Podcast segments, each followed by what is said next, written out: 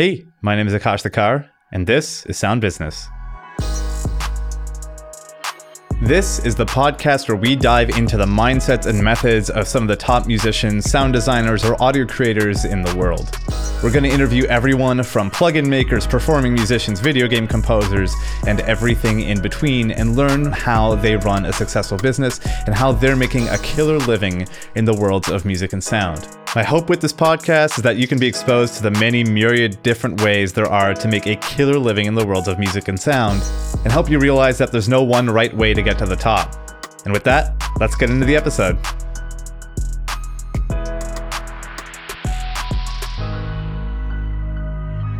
My guest today is Thomas Powers, who is a vocalist, guitarist, producer, songwriter, and frontman for the band The Naked and Famous. While Thomas is currently based out of Los Angeles, he got his start in New Zealand, forming the band The Naked and Famous back in 2007. And soon after forming the band, they released their monstrous number one chart topping hit, Young Blood. But on top of his success with The Naked and Famous, Thomas also produces for other artists and is in the midst of launching his own solo music career as well. In this interview, we talk all about what the life of being a touring musician and a chart topping star is like and we also talk about what's needed to keep a sustainable musical career going and what's next for him in his music career on top of his already successful band. So, without further ado, let's get into the interview with Thomas Powers.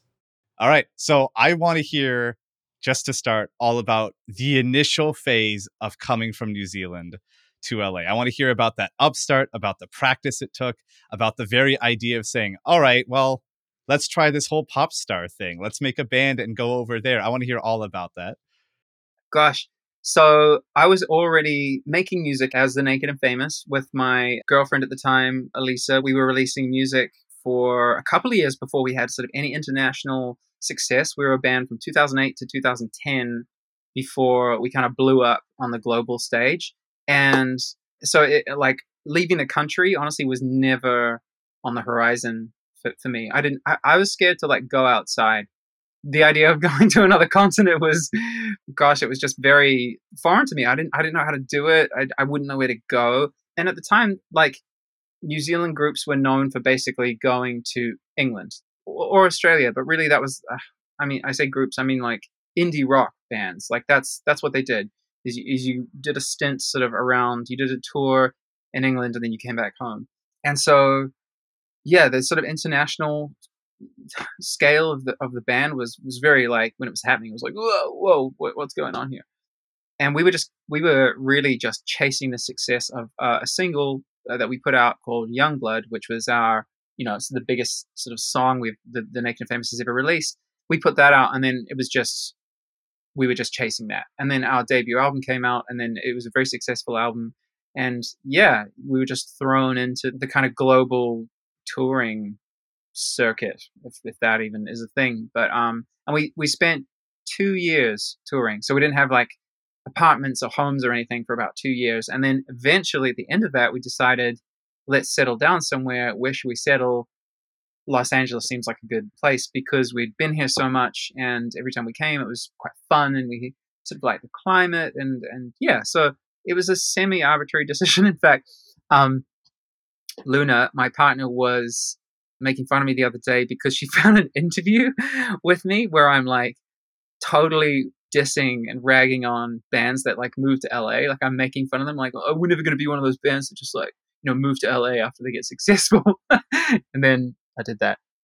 So yeah, that's that's my very very brief and messy explanation of it. But yeah, it was it was a chaotic two years of moving around and promoting the music before I decided to come here. Okay. Yeah. So like it was kind of the big hit that spurred you into that thought process of thinking, okay, well, maybe this is possible. Absolutely. I, yeah, I was so like Uh, the kind of person that I am is that I, I I was not a person who was like, "Oh, I want to go and visit Greece." You know, like I know people that are like that. They're like, "Oh, I want to go and visit this place." And I'm like, "Where would you stay? Where are you going? What are you going to do when you get there?" Like I don't know that place. I've never been there before. How do you know that you want to be there? Like I, I'm so nervous of making those kinds of decisions. So yeah, I, I didn't know anything about the international music industry, and it, it was a different time. This is pre social media based music industry uh, that we see now. You know, this is on the cusp. I remember being told this just as a sort of reference when I started out. This is like my record label at the time. We signed to an English label called Fiction Records, and the head of the label said that the market looked like this. It was like 80% physical, 20% digital as far as like sales. That one the time we signed. And so that has changed to basically, I don't know what it is. It's like 1% physical sales now, you know, and we don't sell music anymore. We stream it. Very, very different landscape. Yeah. So, like, when you have that, I'm curious then because you had a big hit and it was kind of on the cusp of social media and you've had many hits since. But is there pressure when that first one comes out of, oh God, we have to make lightning strike again? Like, was that a worry? Is that something you thought about or did you care at all? Absolutely. Yeah, there's huge pressure. And I think I believe personally that any group who's ever had that, when they talk about it, I've seen interviews and it just looks like sour grapes.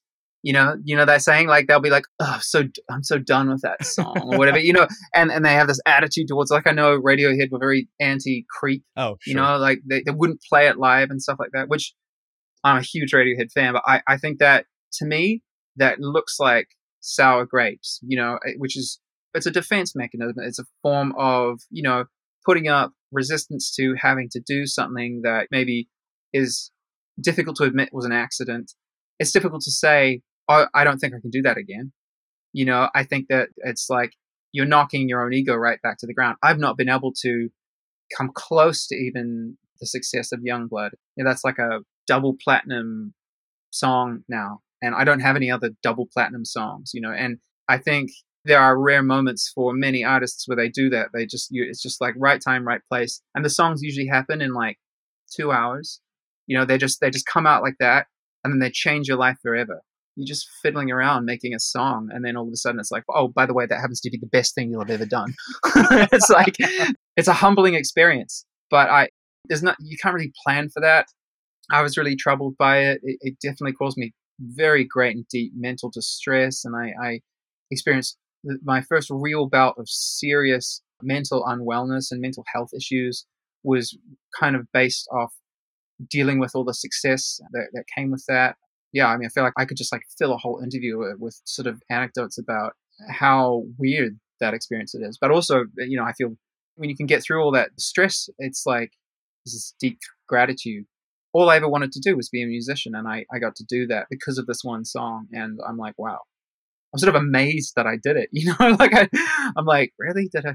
How did I do that? I, I don't remember anymore. You know, I feel distant from it. Yeah. So it's it's interesting then because you know some artists will have the big hit and then you know there's the old phrase of one hit wonder, right? They'll kind of die out right after that. No one knows what they've done other than that. But you've sustained a completely sustainable music career ever since. Like you didn't stop. Thank you. you kept making music, you kept trying it out, you kept making new stuff, and all your new music is still great and fantastic. And we'll Thanks. get to that in a second because I love Recover. But you have kept it going. You have a true music career instead of just a flash in the pan. So what does that look like? What made it so that this career actually stays going? Do you have practices? Do you think about this in certain ways? Or do you have an amazing accountant? Like, how, how are you making this like going for longer than just one or two hits? Yeah, wow. I mean, thank you. That's incredibly kind of you to say. Um, I think it's all of those things you touched on. I think, first of all, I think the main thing is you have to be motivated, really. I think you say that, but I kind of would love to have been a one hit wonder because I feel like, I feel like as well, wouldn't it just be great to have made so much money that you never had to worry about working again but then no one remembered who you were? It's like sort of wonderful. But um yeah I, I never had that kind of success. And also i'm not trying to sound full of shit but i've never cared about money insofar as as long as i've had enough to not worry about having to have a, another job i've been happy and as long as i can do what i'm doing I find that to me was the success that I could only have dreamed of. You know, when I was like 20, I was like, God, wouldn't it be great not to have to work, you know, work a day job? And I was weirdly just so depressed as a teenager at the prospect of having to get a regular job. I don't know why I've been such a absolute sook about that, but like I am so sensitive to that that idea of working for someone else, and it was a deeply motivating factor in wanting to be an artist was wanting to do something that I found meaningful and fulfilling. So as soon as that baseline was covered, I was just like, great, well, then I just have to do a better album this time. I was like, all the bills are paid. That's fine. I can go to the dentist. I can go to Trader Joe's. Perfect. That's all I want. I think now I'm getting to the point in my life where, you know, I think finance, like when I was in my early 20s, it was very much do or die, you know, and I really, really was oblivious to finance as long as, as long as money was coming in, I was happy and good. And I, and I spent a lot of it back on the band. Like I would really push the budget of the live show to the point where I wasn't making any money, but it didn't matter because I was like, look at these lights, they're great. So that was all that was important. But now I, I, I feel like the landscape has changed so much that I, I think all artists are thinking about money more because it, it has so much to do with how we present the music, how we put it out, the mediums that we're involved with, the distribution. Um, you know, so it's hard. It's hard not to now, even though I'm getting older, and I think that's part of getting older as well. Is you know, thinking about life and and and your level of comfort, security, and all that stuff. But I don't remember the question. Have I answered it? yes, I was just asking about how uh, you sustained your music career. Oh yeah, right. But yeah, I think the do or die attitude. If all you care about is doing the thing you want to do, you know, you have that on your side. You, you know, and then it's just a, a matter of opportunities, a bit of luck.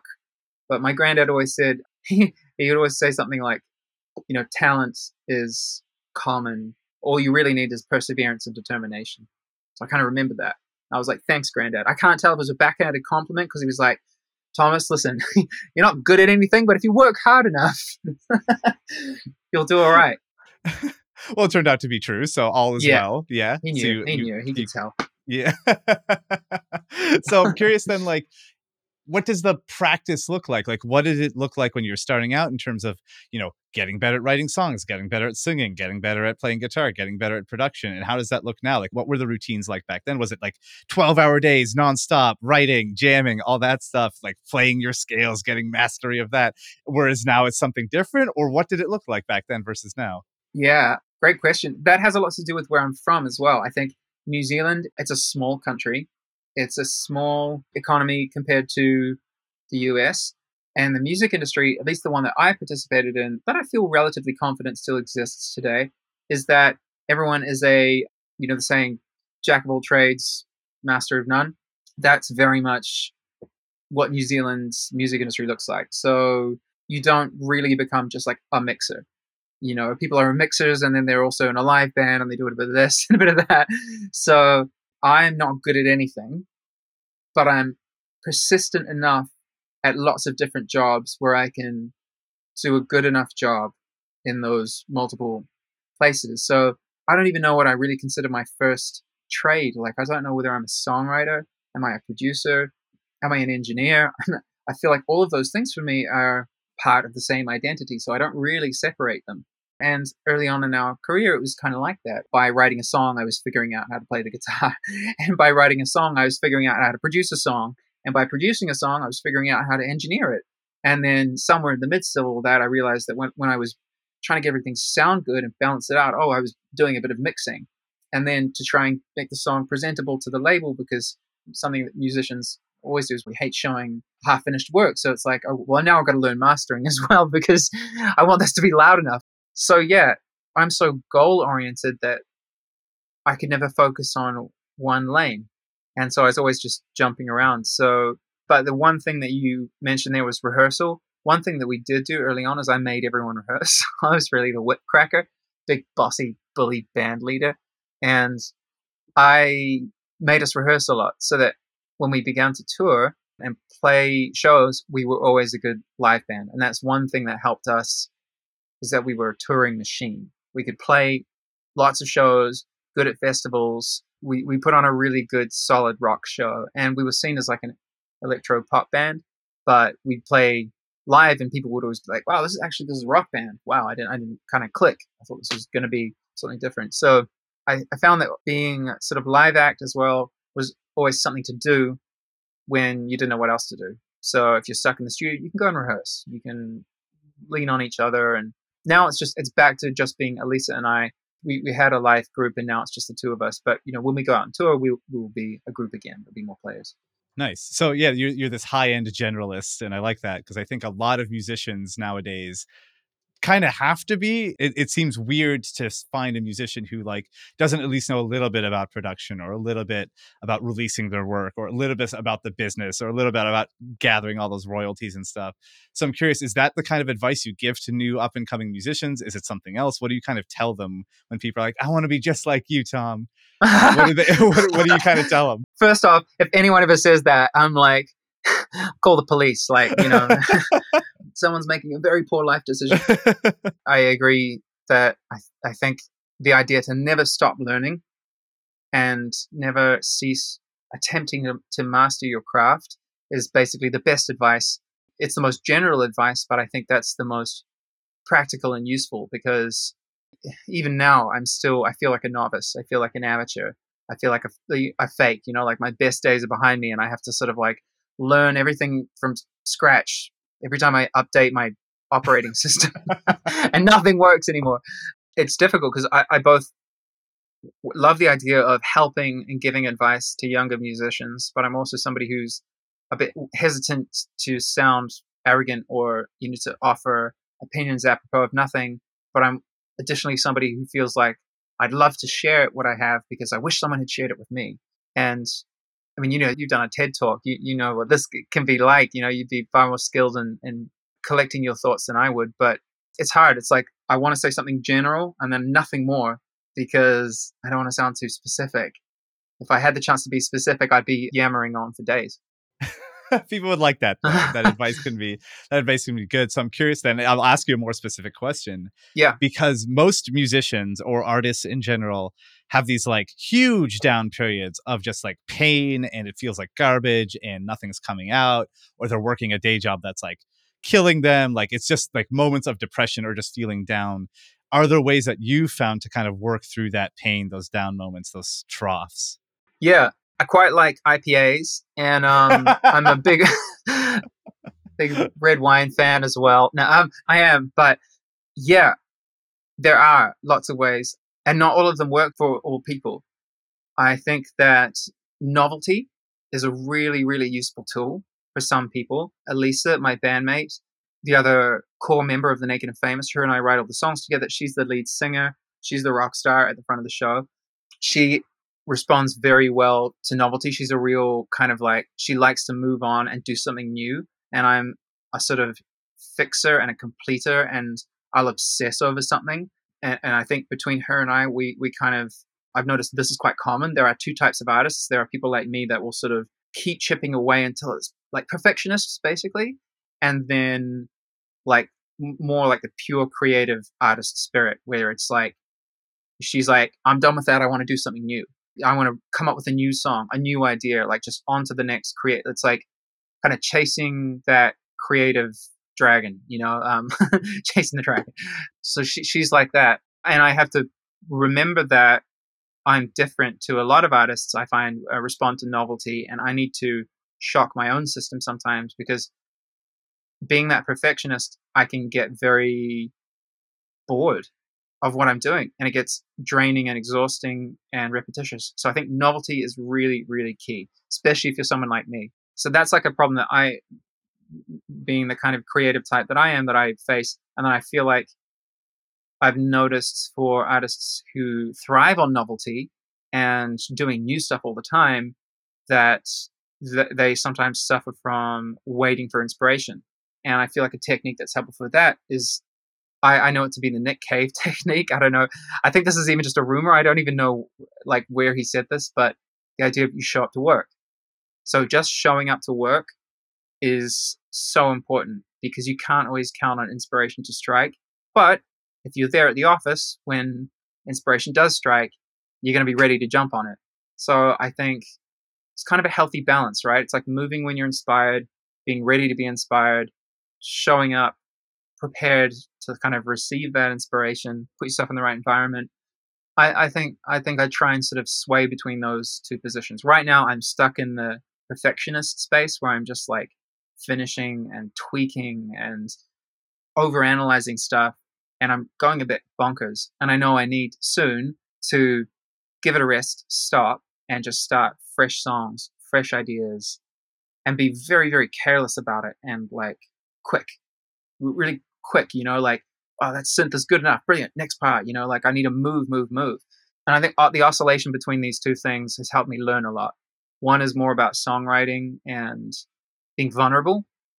And then the other is about kind of like mastering the craft and getting things done. Because I think even even drawing those two sort of parallels, those two types of creative people that I know, um, I, I feel like if you are someone who responds to or naturally is driven by novelty, those people also can struggle to complete something because it is kind of boring, it is kind of tedious, and it is hard work, and it is a labor, and you do have to sort of self discipline.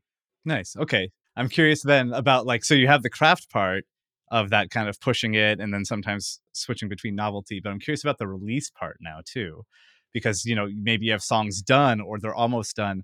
When do you start thinking about that whole process of like okay we need to think of music videos we need to promote we need to think of social media? When does that come into it and how does it play a part in your process?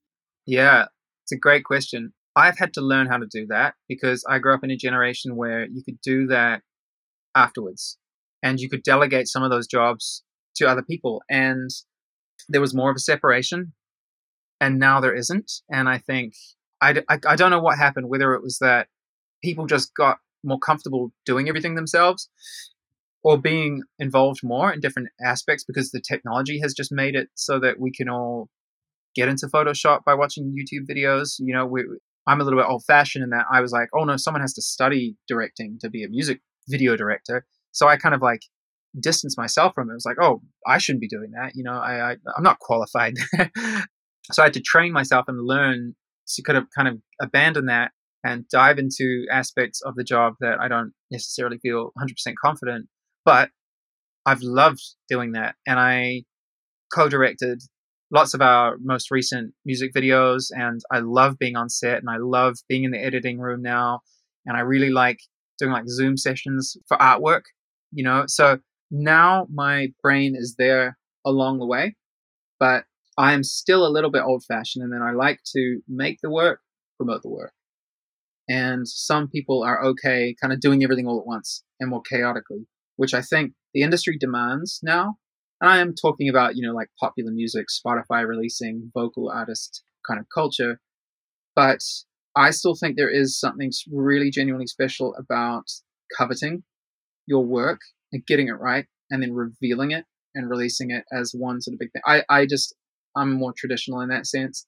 And I do feel like the incentive to be more consistent, you know, like content provider, content provider has been driven a little bit by tech, not artists going, I really want to be content providers. It's that Twitter says, if you do this, we'll reward you with the dopamine machine. The guy from Spotify, that arrogant bugger who said that, oh, you know, artists need to just put out more music, like waving his hand around as if we've just got the time and the energy and the ideas for him at his hand waving disposal to do that.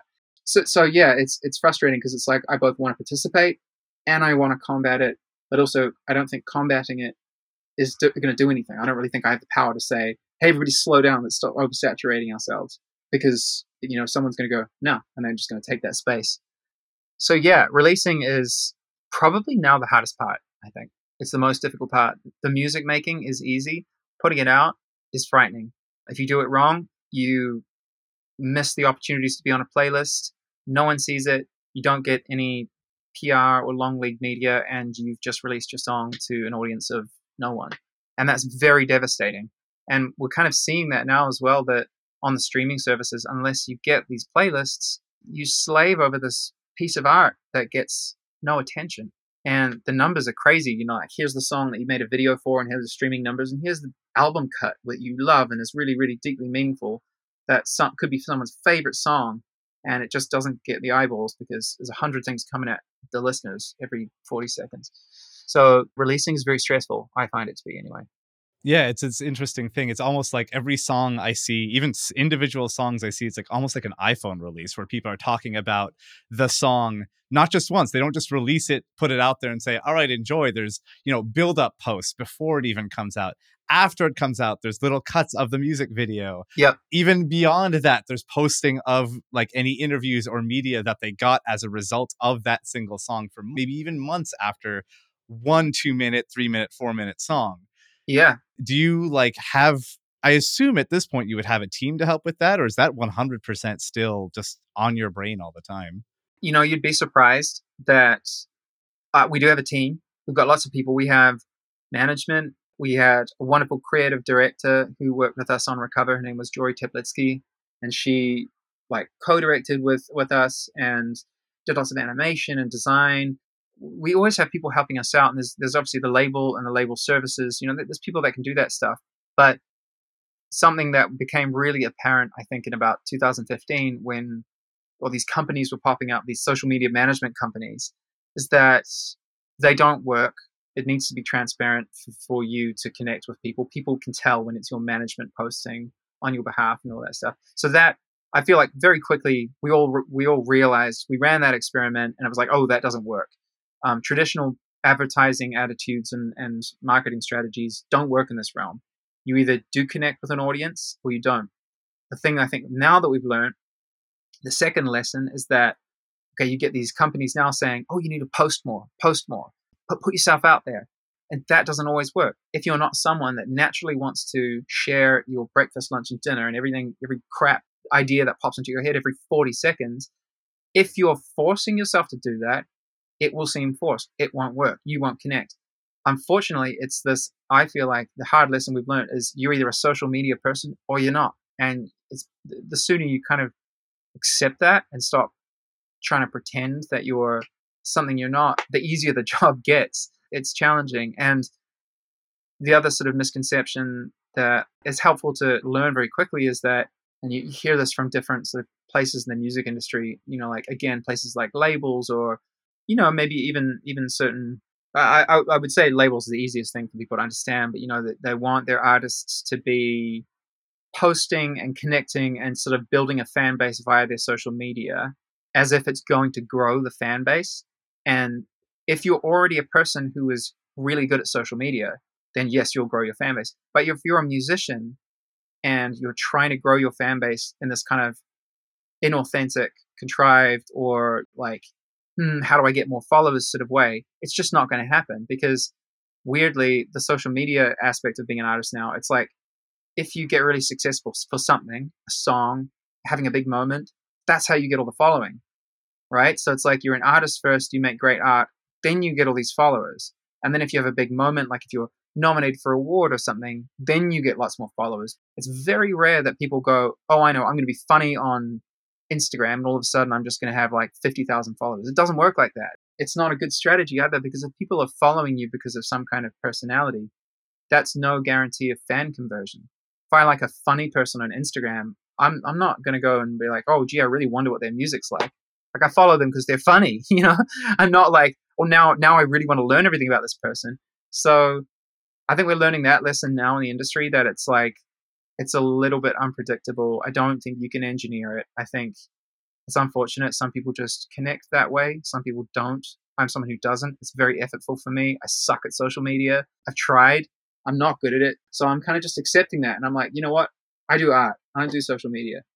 I'm an art first person. And that's how I want people to come to me. That's really good. I, I think that's super good advice. So let's say when you are in album making mode, then you know you're you have so many plates spinning at any given time like for a recover we can use that as a recent example considering that's probably really fresh in your mind. You have an entire album to make you have potentially fans that you're thinking about you have the entire release that you're thinking about.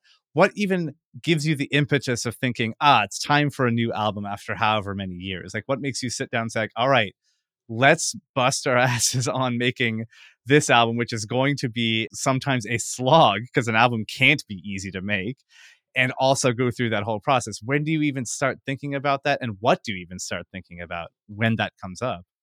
Gosh, uh, it's a difficult thing to answer for me because I don't want to deter people from listening to my music, but it's it's kind of like life. It's really hard to pin down as one thing. I feel like for me, I started when I was a teenager, really wanting to be in a band. And then I committed to that, and then it was successful. And now I have this feeling of, oh, this is what I do now. I, there's no option to do something else. And that doesn't sound like a great reason. It's not exactly like the inspiring reason to listen to someone's art. But at the same time, I've built my whole sort of like life and personality around who I am and what I do. So it's not it's not not a big deal to me. It's not like it's not the most important thing in my in my life. It is.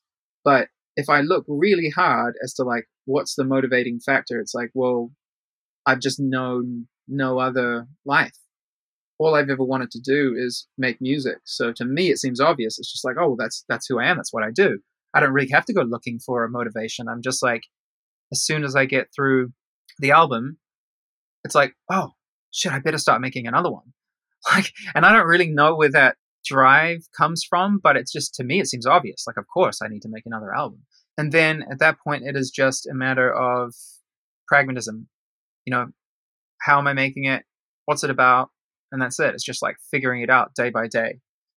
The motivation to be an artist, I guess, I take for granted that it's always been there for me. But it comes back to maybe what I was saying before about my existentialism at a different lifestyle. It would seem almost impossible for me at this point in my life to imagine doing something else.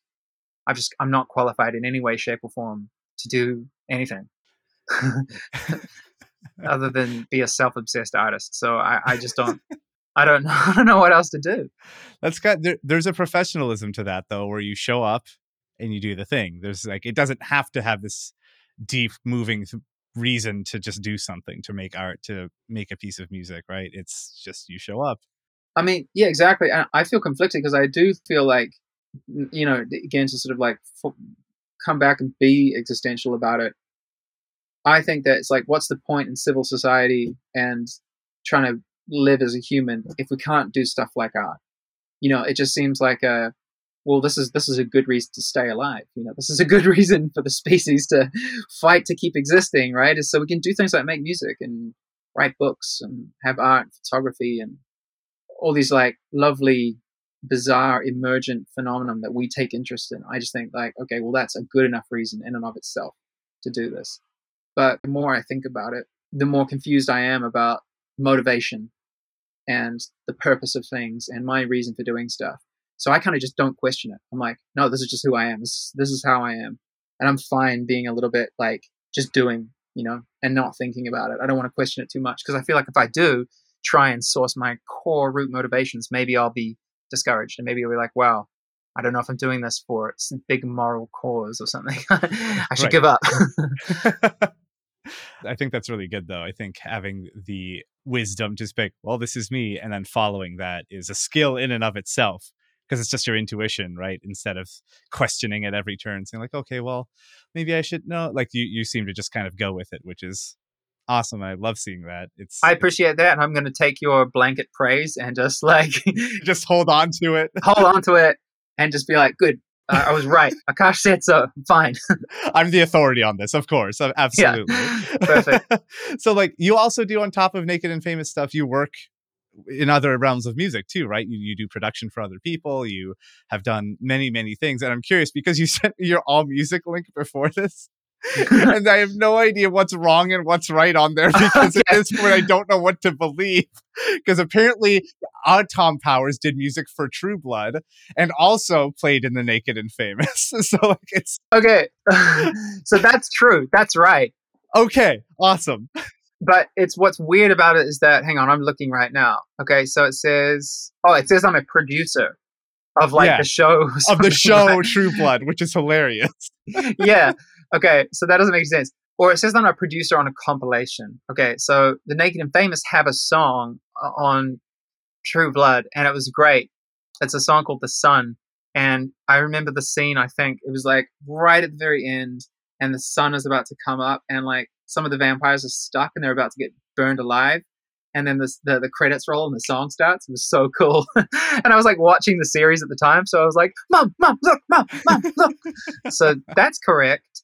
But then I think it must be a bunch of compilations that maybe Youngblood is on. And it's just the credits changed from like engineer, guitar, producer, vocals to just composer. So I don't know what it should be the same thing every time. Right. I noticed that. So when you are in the kind of uh, realm of working with other people, then is it are you thinking differently than you are with Naked and Famous, or is it a similar process? Like, how do you walk through people working on their art while you're producing with them? Are you are you like part psychologist, part musician, part performer? Like, what does it kind of become?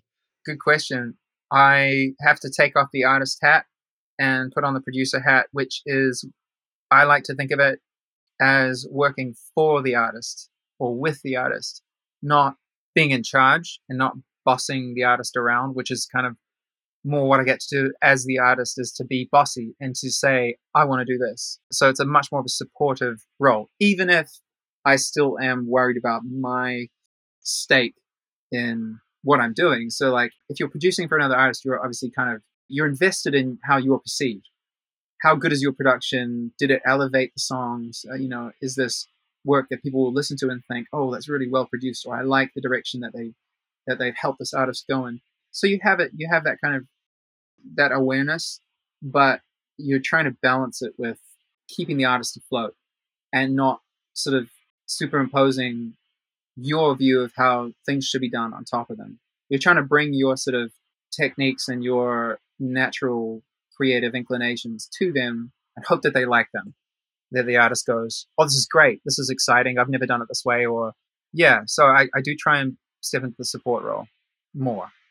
And then when it's naked and famous, and I find that easier as well. To to be honest, I find it easier to help someone than it is to to be the artist. Being an artist is very challenging. So yeah, and and I've been working on my own solo music at the moment, which is nice because that's a different mindset altogether. I get to just be self-indulgent, which is fun because when you're working with other people, you are bumping into their level of excitement, and this is a nice way. If you're working on music on your own, you get to be very sensitive. You get to kind of like covet your ideas, protect them, and and feel energized and excited, and not worry about someone else in the room kind of validating you or telling you, yeah, that's great, let's go with that. If you like it, then it's good enough. And that's a really nice feeling as well. It feels like a very safe environment to be creative. The flip side of it is that it can be very lonely and also really exhausting. Whereas working with other people, I think you can lean on them. You get a lot of natural energy. You know, someone gets excited about an idea.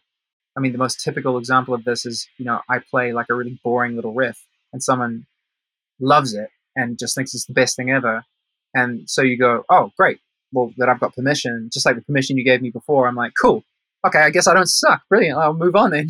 Whereas when you're on your own, if that boring little riff doesn't tickle you, because you know we can't tickle ourselves, it's just like, oh well, I guess it sucks. I'll do it again, and I'll do it again, and I'll keep going until oh everything sucks, and I don't have that validation. I don't have the permission to go.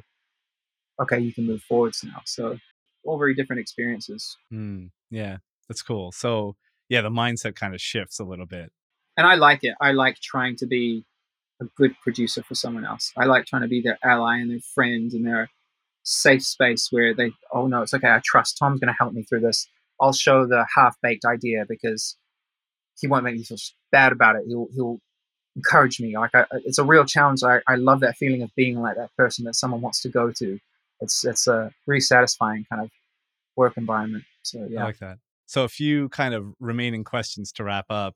I'm curious uh, whether it be with your solo music or even completely unrelated to music. What are you kind of learning right now? What are you focused on learning right now? Where are you? What skills are you trying to develop?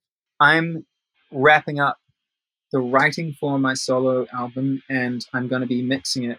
I'm going to be co-mixing it with someone. So, and mixing is something I've not actively done, but have done just through producing. Like you just you end up doing bits of mixing. So I'm trying to mix a record for the first time, which is terrifying, really scared. so I'm learning that.